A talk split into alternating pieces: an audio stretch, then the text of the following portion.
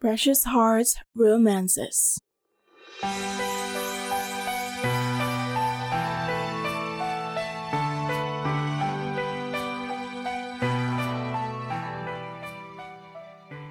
El Paraíso by Martha Cecilia. Copyright 2005 by Precious Pages Corporation. Narrated by Maria Jasmine C. Sanchez. Chapter 16 Gusto kitang tulungan pero hindi kita makita. Nasaan ka? Narito ako! Tulungan mo ako! Umalikwas siya ng bangon at naghabol ng hininga. Oh, God! Ikinulong niya ang muka sa mga palad. Bakit pa ulit-ulit ang mga panaginip? Ang tinig na nagmamakaawang tulungan niya ay halos hindi na niya marinig ngayon. Tila nawawalan na yun ng lakas. Ang kadiliman, ang mga batuhan, ang dagat. Ano ang ibig sabihin ng mga yon? Sino ang babaeng humihingi ng tulong? Nasaan ito? Tears of hopelessness and bewilderment burned in her eyes.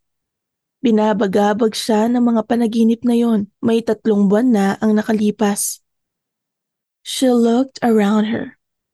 It was pitch dark. Ilang sandali muna niyang sinanay ang mga mata sa dilim bago niya naaninag ang kapirasong silid. Ibinabalik niya sa normal ang paghinga at pagkatapos ay kinapa niya ang relo niya sa ibabaw ng bedside table. It was almost 3 o'clock in the morning. Natitiyak niyang hindi na siya makakatulog. Tumayo siya at binuhay ang ilaw sa silid at nagtuloy sa labas at binuhay din ang ilaw roon. Naroon pa rin ang isel niya at nakatayo. Ipinasya niyang lagyan niyon ng panibagong canvas. Ilang sandali pa'y nagsisimula ng gumalaw ang mga kamay niya para sa panimulang pagpinta. She would paint the place she saw in her dreams. Hindi niya natitiyak kung kaya niya iguhit yon mula sa kanyang panaginip, pero susubukan niya. It started to drizzle when Adrian parked his four-wheel drive behind Michelle's X-Trail. Nagmadaling binuksan ni Catherine ang pinto at tumakbo patungo sa cottage. Slow down, honey. Tawag niya rito. Subalit hindi siya nito nilingon. He shook his head and focused his eyes on the X-Trail's plate number. Inilista niya sa cellphone niya ang plate number ng kotse nito at pagkatapos ay ipinadala sa numerong iniwan ng investigador na kausap niya kanina umaga. Kung tama si Virgilio at anak nito si Michelle, mababawasan kahit paano ang kapighatiang dinadala nito sa kasalukuyan. And maybe, Virgilio was right. Coincidences didn't happen. Maaring alam ni Michelle ang katotohanan tungkol kay Harriet at Virgilio. Ibinalik niya sa bulsa ang cellphone at sinundan si Catherine. Inabutan niya ito sa mismong paanan ng hagdan. I knock, Daddy! Ani Catherine na tumingala sa ama. Nagsasalubong ang mumunting kilay. Tinatawag ko siya pero hindi sumasagot. He frowned. Alas 10.30 na sa relo niya. He knocked on the door. Once, twice. Sa ikatlong katok ay nilakasan at hinabaan niya. Then he heard footfalls. Pagkatapos ay ang pagtatanggal ng lock sa pinto. Bumukas iyon at bumungad si Michelle na pupungas-pungas pa. Anong... Oh my. Malamang na nagising niya ito Nakasuot pa ito ng cotton pajamas na may mga maliliit na bulaklak. She was barefoot too. May mga hibla ng kulot nitong buhok ang kumawala mula sa maluwag na pagkakatali nito sa likod at nakasabog sa muka.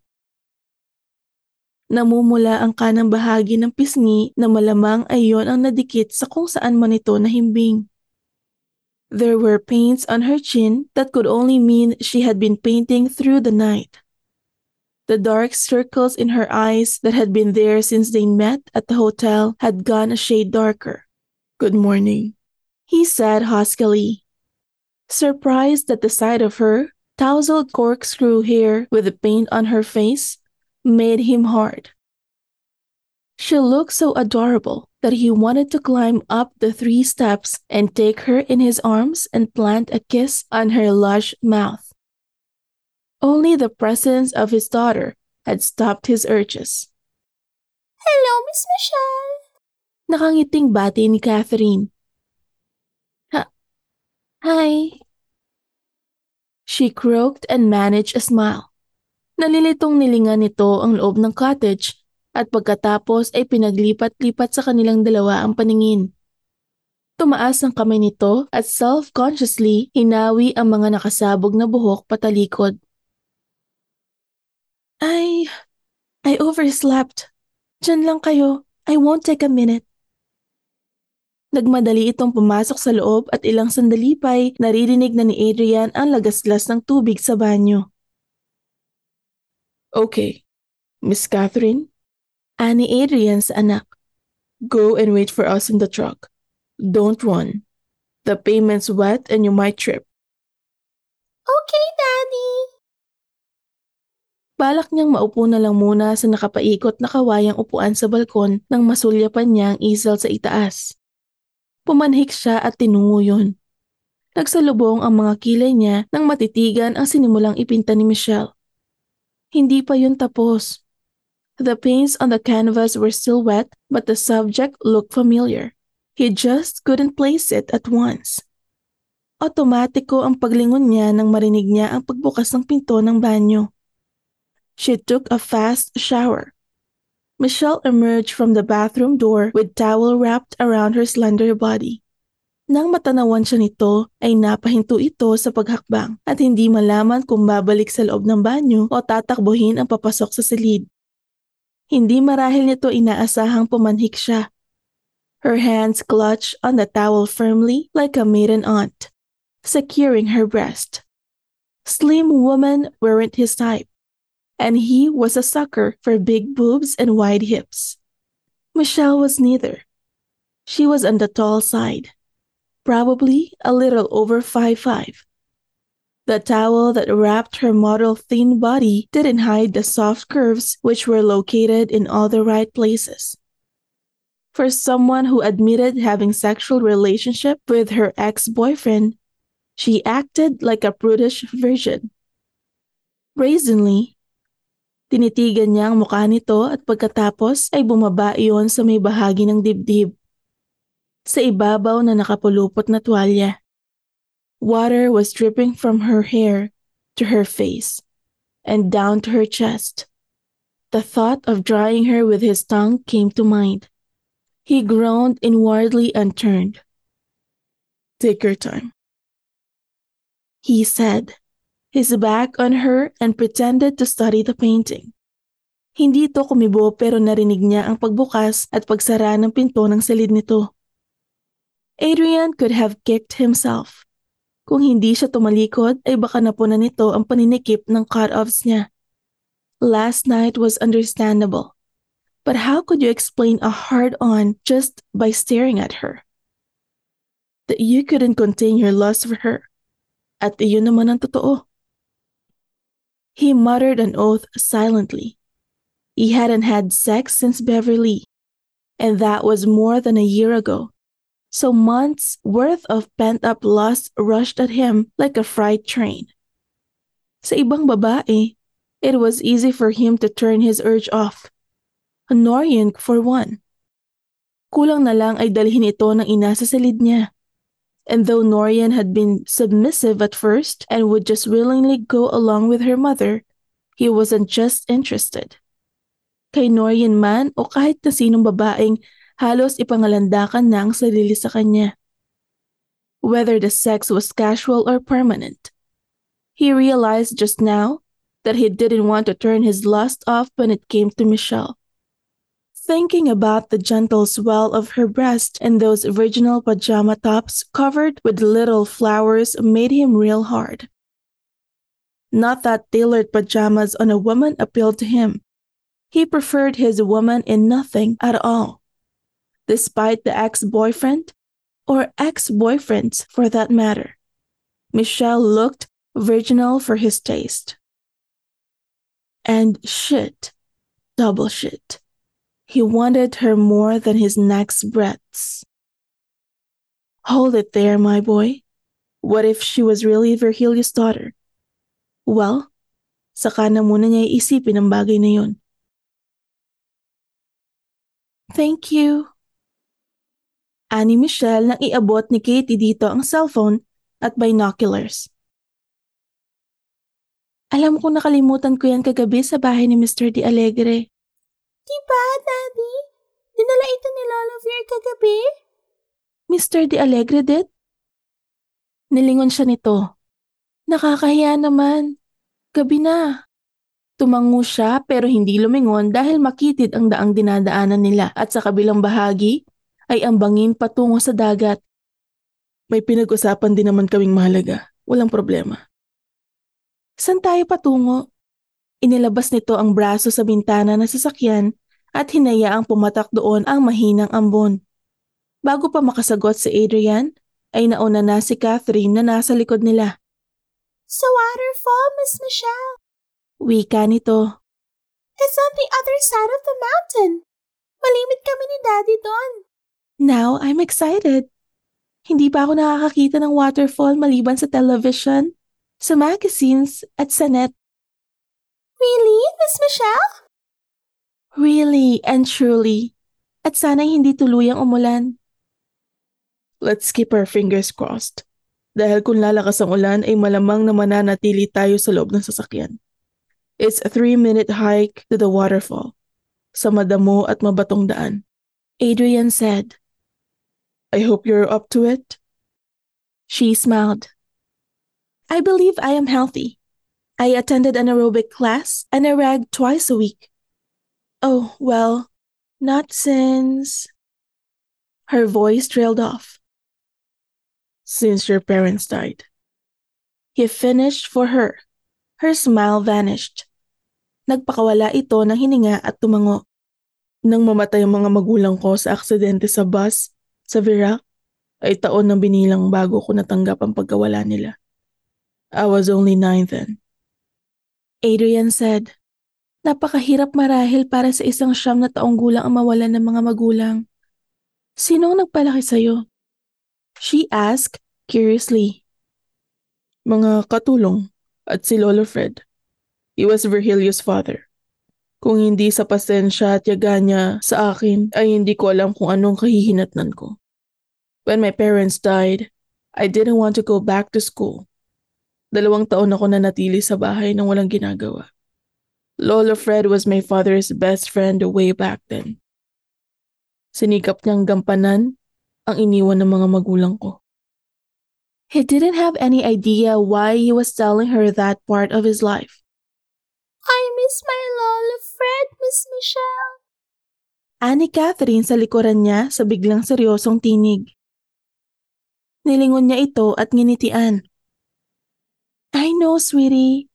And hey, call me ate or just plain Michelle. Miss Michelle made me feel like teacherish. I like to call you Mom. Natigilan si Michelle sa sinabi ng bata. Adrian glanced at her but she refused to meet his eyes. He could feel her unease. Wala akong mommy. Tapos, si Aunt Harriet hindi pa bumabalik. Dugtong ng bata. Her voice quivered. Iniwan niya ako. Tulad ni Lolo Fred at ng totoo kong mommy. Honey, said Adrian. Sinulyapan ang anak sa rearview mirror. You can call Michelle tita or aunt. Michelle's too young to be your mom. Tita Norian's very young too, but Lola Odette and Lola Celestina want me to call her mommy. Bagaman naiilang ay hindi maiwasan ni Michelle ang mapangiti. Hindi mapapasubalian ang logic ng bata. Adrian was surprised. Alam niyang malimit pag-usapan ng dalawang matatandang babae na mas mabuting sila ni Norian ang magkapangasawahan. At kung minsan, kapag nasa bahay siya ng mga de Alegre ay naitatanong ni Lola Celestina kung kailan siya mag-aasawa. At kapag ganoon na ang usapan ay hindi na naiiwasang nababanggit si Norian. Pero ang sabihin kay Cathy na tawaging mommy, si Norian ay ngayon lang niya narinig. Then why didn't you? He asked his child curiously. Naningkit ang mga mata ng bata. I don't like Lola Odette. She scares me and she's not very nice. Honey, Basta, Her foot stomped on the car floor stubbornly. I wanna call Michelle mommy. Catherine, Tumaas na ang tinig ni Adrian at natitiyak ni Michelle na ang susunod na sasabihin nito ay malamang na magpaiyak sa bata. Inabot niya ang braso ni Adrian at hinawakan bago pa nito madugtungan ang sinasabi. Heat shot up through her arm like wildfire. Their eyes locked for a brief moment before Adrian turned his eyes on the road. You're shouting at me, Daddy. Tama siya. Tuluyan nang nabasag ang tinig ng bata at nakita na niya ang pamumuo ng luha sa mga mata nito. Sabi ko lang, Mommy, ang itatawag ko kay Michelle. Okay, honey. Michelle said softly. You can call me mommy. But that is our secret. Napatayo ito mula sa upuan at napalapit sa kanya. You mean I can call you Mommy when we're alone? Tumikhim siya. Hindi niya alam kung tama ang sinasabi. Sinulyapan niya si Adrian, umaasang tutulungan siya. Subalit na sa pagmamaneho ang konsentrasyon nito dahil mabato at zigzag ang makitid na daan. I... I suppose so. She said, stammering, unsure if it was the right thing to say. Yes! Ngumiti si Catherine. Despite the headrest, the girl's arms snaked around her neck and embraced her. Since we're alone now, I can call you Mommy. Hinagkan siya nito sa pisngi bago nasisiyahang bumalik ito sa upuan. Naiilang niyang nilinga si Adrian. I hope I said and done the right thing. She paused, then sighed. I was once a child too, and I know it when. Her voice trailed off. Adrian's lips curved in a lopsided smile. Sandali siyang sinulyapan. You couldn't have done better. He said, Ituloy mo ang sinasabi mo. You were once a child and you know it when what? Isang di pa mahigit mula sa daan ay matarik na bangin sa ibaba patungo sa mga batuhan at sa karagatan. Sa kabila ng kagandahan ng lugar, kung hindi mag-iingat ang isa ay maraming paraan para mapahamak. hey, Untag ni Adrian. She wished he dropped the subject. It's another story though. My father didn't like me very much. Wika niya sa pinakamahinang tinig upang hindi marinig ni Catherine na naglalaro na ng game and watch na gumagawa ng maingay na tunog. Nagsalubong ang mga kilay ni Adrian. Why would a father wouldn't like her own daughter? Unless you weren't his daughter. She'd switched off the sadness that suddenly gripped her and smiled at him. Let us not talk about me, Adrian. Nilingan niya ang buong paligid. This is such a beautiful place. Sana'y dinala ko ang gamit ko sa pagpipinta. And I wish I would be able to paint half of its beauty before I left today. Michelle, Ang sasabihin ni Adrian ay naawat nang biglang paghagis ni Catherine ng laruan at tumahimik yun. Left? Left where, Mommy? Both Adrian and Michelle could hear the panic in Catherine's voice. Michelle's only your mommy pretend, Catherine. She will have to go back home soon. Ipinarada ni Adrian ang Hilux sa clearing sa may paanan ng bundok. Here we are, ladies. He said smiling. Umaasang ma-divert ang isip ng anak sa pinag-uusapan. At least, nanatiling hindi lumalakas ang ambon. No! Cried the child frantically. Aunt Harriet had left me already. You can't leave me too. Nalilitong napatitig siya kay Adrian na ang anyo ay kinakitaan din ng pagkamangha sa anak. Catherine, honey. Sinikap nitong abutin ng anak subalit sumiksik sa sulok ng upuan ng bata at iwinasiwas ang maliit na kamay upang itaboy ang kamay nito. No! Catherine cried hysterically pagkatapos ay tumingin kay Michelle. Umaapaw ang mga luha sa mga mata. Promise you won't leave me. Promise me. Promise. She was freaking now.